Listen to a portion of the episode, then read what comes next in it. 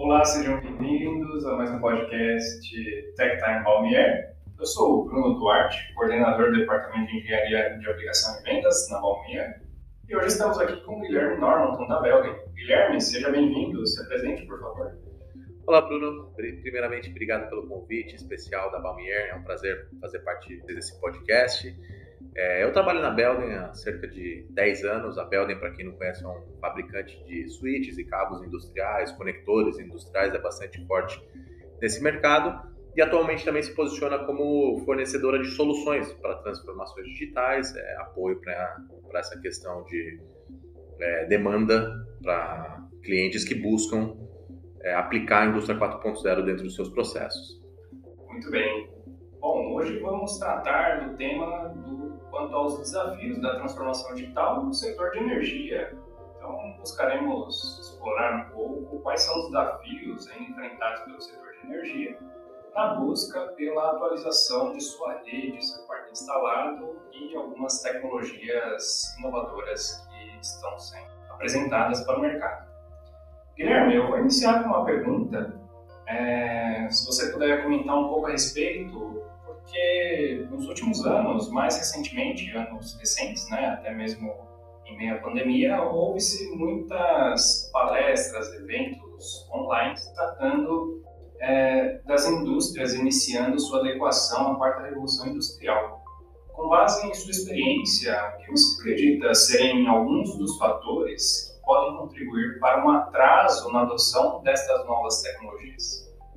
Olha, Bruno, boa pergunta. Dentro do, do setor ou do mercado de energia, existe de fato, é, não somente pelo fato do Brasil ser um país, em, país subdesenvolvido, mas existe um atraso na adoção de novas tecnologias, particularmente dentro desse setor, é, não muito proveniente desse tipo, é, desse setor macroeconômico do Brasil mas sim pelo fato desse setor particularmente ser bastante conservador.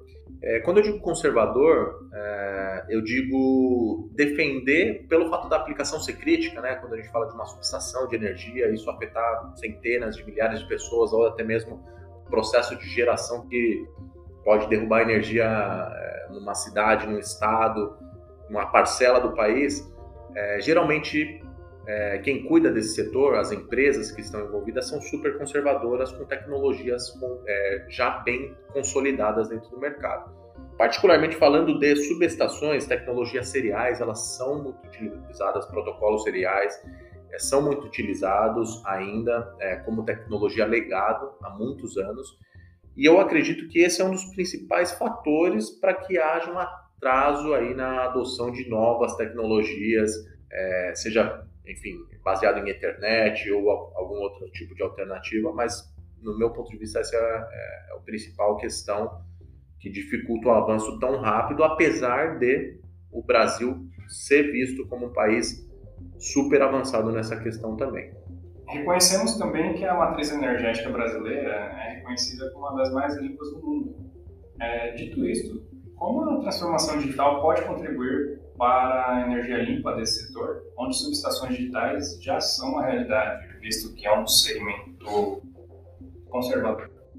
É, olha, Bruno, não me limitando à questão da energia limpa, é, mas com certeza a transformação digital, é, envolvendo, claro, a questão das subestações digitais, das tecnologias que a gente aplica dentro de uma subestação, estendendo também, envolvendo essa parte de geração, eu acredito que essa transformação ela pode ser muito valorosa, mesmo para, diríamos, para esse setor onde, enfim, as pessoas que estão envolvidas são bastante conservadoras. Definitivamente, a gente tem um ganho significativo é, do ponto de vista de operação, quando a gente pensa, por exemplo, na geração distribuída que hoje ocorre dentro do país, né? A questão de você é, conseguir não somente é, consumir é, energia, mas também gerar e eventualmente até entregar para uma distribuidora essa energia ou devolver para algum distribuidor essa energia.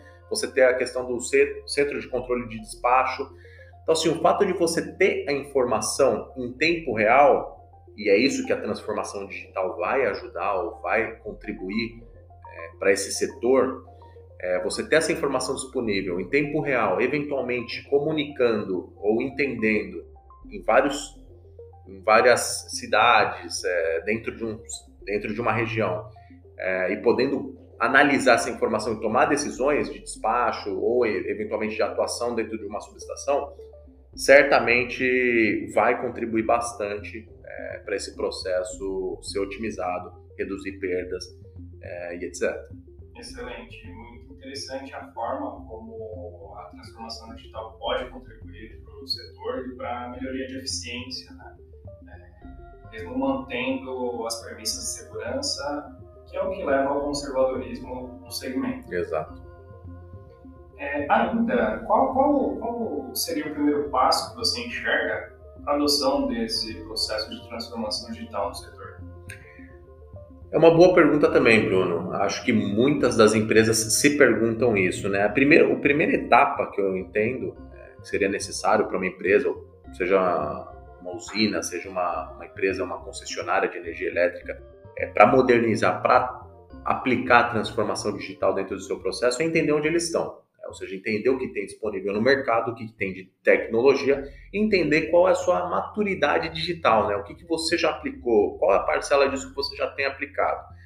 É, a partir daí, eventualmente, ter material humano capacitado para avançar, né? É, colocar mais peças nesse quebra-cabeça para você dizer, não, aplicamos é, transformação digital, realmente somos 100% digitais aqui no nosso processo ou contratar uma empresa, uma consultoria, é, eventualmente se aproximar é, de quem tem esse conhecimento e contratar uma consultoria que possa te ajudar nessa jornada.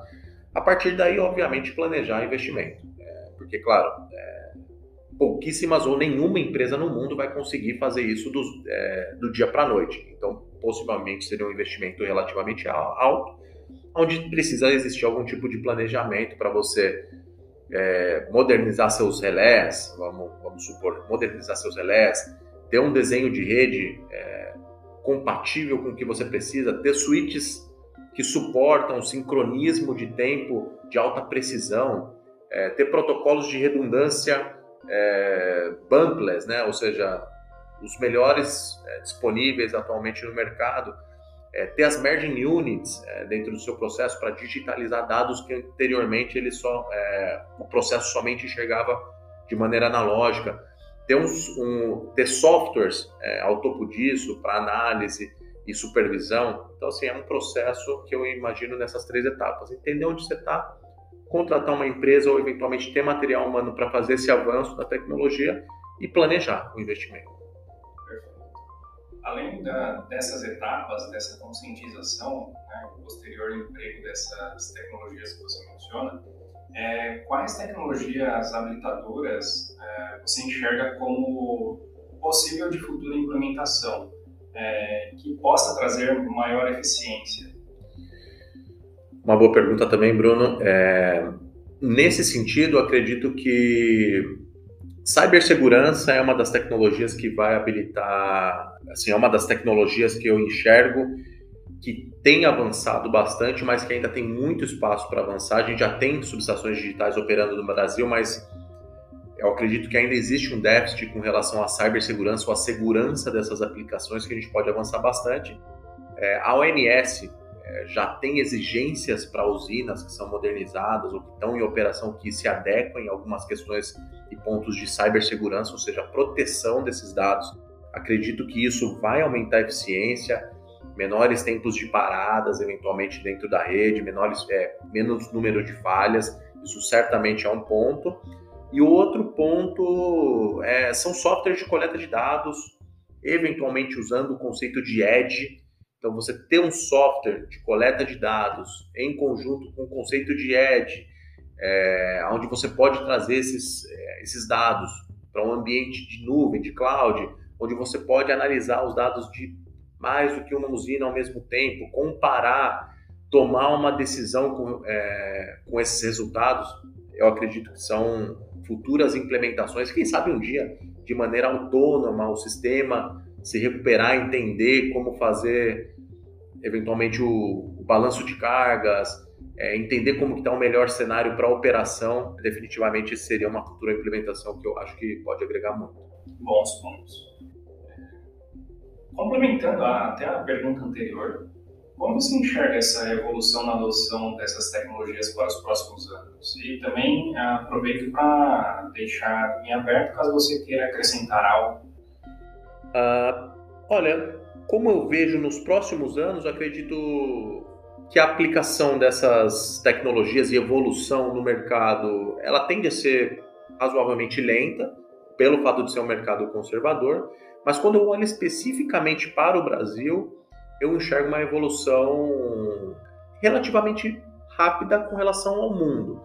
É, então, o Brasil tem um mercado inovador no ponto de vista de, do mercado de energia, apesar de, de novo, estarmos um país subdesenvolvido, termos os problemas sociais que a gente tem, o Brasil é um país que investe em novas tecnologias no setor de energia, é um país que pesquisa muito nesse setor e que testa. Então, acho que apesar do mercado oferecer uma certa resistência, eu acredito que o Brasil vai continuar avançando. É, tenho vários casos aí, temos vários casos de subestações digitais já em operação dentro do Brasil, e eu acredito que isso vai avançar bem. Olhando para o mundo, acredito que tem mercados ainda um pouco mais resistentes, até mesmo os Estados Unidos, que é uma economia gigantesca. Lá, a base instalada, a grande maioria são subestações trabalhando 100% em serial. A IEC 6850 já sendo aplicados em boa parte delas, mas assim, um passo atrás do que a gente está hoje no Brasil. Então, essa é a minha, a minha visibilidade para os próximos anos, é que o Brasil continue despontando e pesquisando e assim provocando discussões, é, mas definitivamente tem uma parcela aí do mercado que continua sendo meio resistente. Certo. É, gostaria de deixar um recado não só novamente agradecer ao convite da Balmier, acho que essa discussão, esse tipo de discussão é muito válida, não somente para o mercado de energia e os profissionais que trabalham nesse mercado, mas todos os outros mercados também. Então, transformação digital não é um tema exclusivo do mercado de energia, a gente pode falar é, no mercado de alimentos e bebidas, mercado automotivo ou qualquer outro mercado industrial está é, tá suscetível a esse tipo de, de brainstorming, de conversa.